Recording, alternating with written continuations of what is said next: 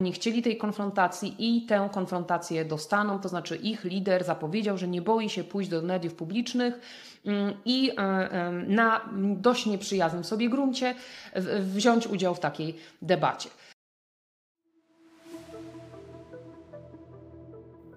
Witam Was w krótszej formule mojego podcastu.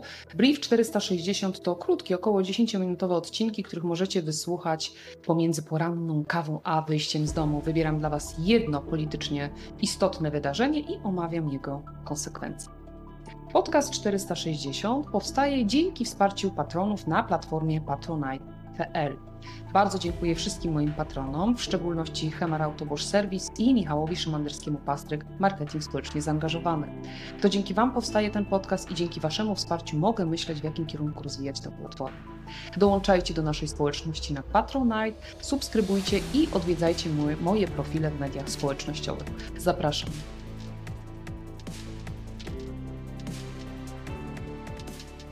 W dzisiejszym odcinku chciałabym się skupić na wydarzeniu politycznym, które dopiero przed nami.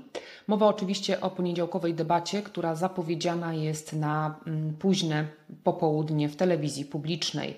Otóż w dzisiejszym odcinku chciałabym zarysować kontekst tej debaty, bo uważam, że punkt wyjścia, w którym są dzisiaj liderzy, jest szalenie istotny z punktu widzenia konsekwencji, jakie ta debata może przynieść. Zatem zaczynamy. Skupię się na partiach opozycyjnych i na Zjednoczonej Prawicy.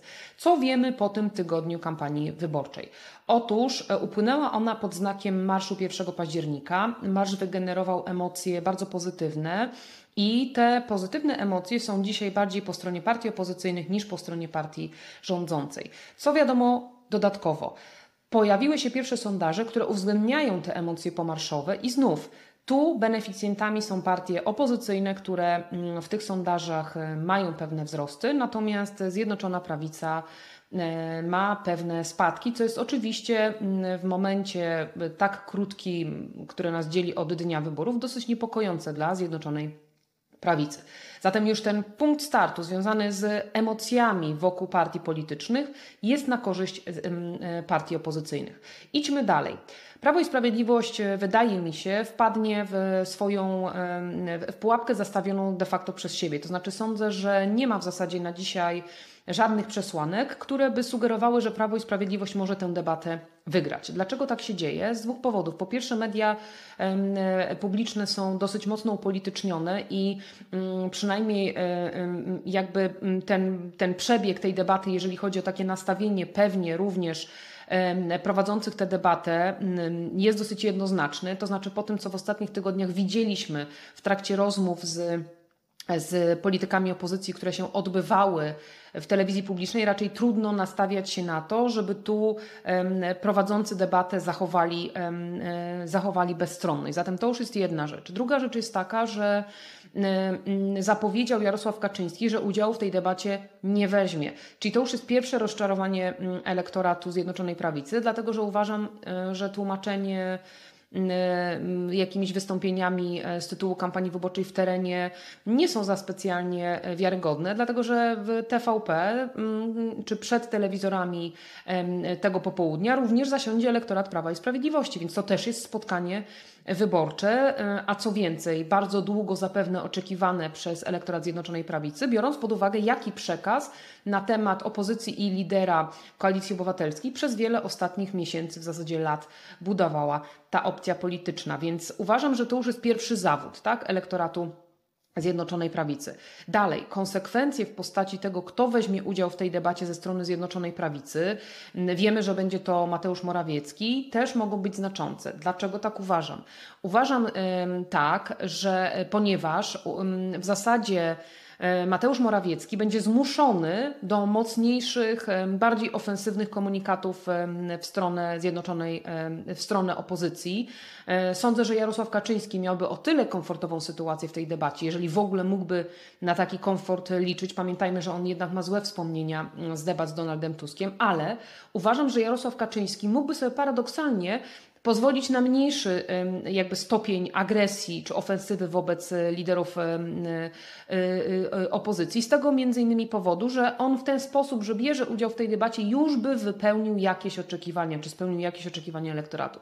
W tym wypadku sądzę, że Mateusz Morawiecki będzie miał o wiele trudniejsze zadanie, będzie musiał być bardziej ofensywny, co suma summarum znowu stworzy taki, czy potwierdzi ten obrazek, który widzieliśmy też na konwencji Zjednoczonej Prawicy w Katowicach. To nie służy Zjednoczonej Prawicy w tym sensie, że tak, e, tak agresywna, negatywna kampania wyborcza mm, w zasadzie mobilizuje elektorat niezdecydowany, e, elektorat, który skłania się ku opozycji, a powoduje, że Zjednoczona Prawica zmniejsza swoje szanse na pozyskanie małej, bo małej, ale jednak jakiejś części tych niezdecydowanych, którzy na przykład wcześniej na Prawo i Sprawiedliwość głosowali, ale potem się wycofali. Więc, więc już z tego punktu widzenia mm, ta sytuacja jest znacznie, e, znacznie e, trudniejsza.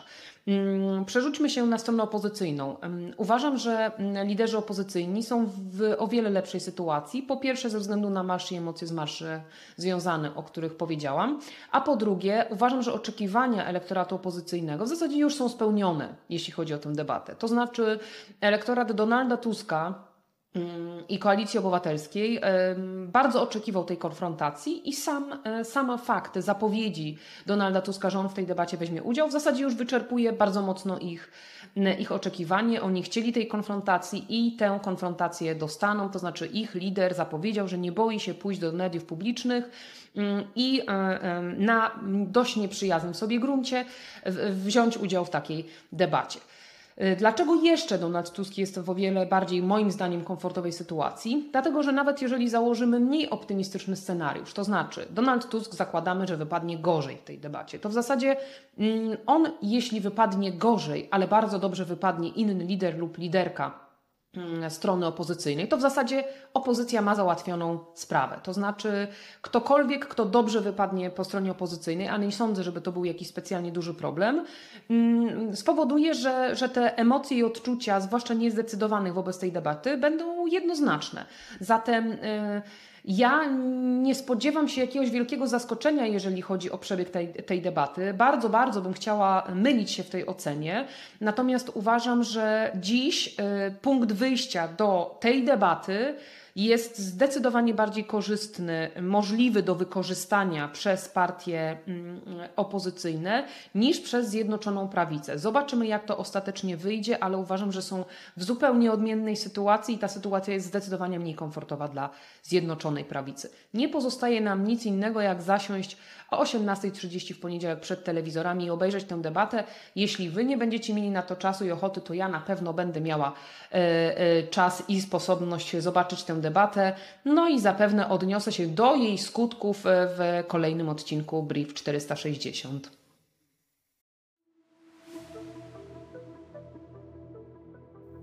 Dziękuję za dziś.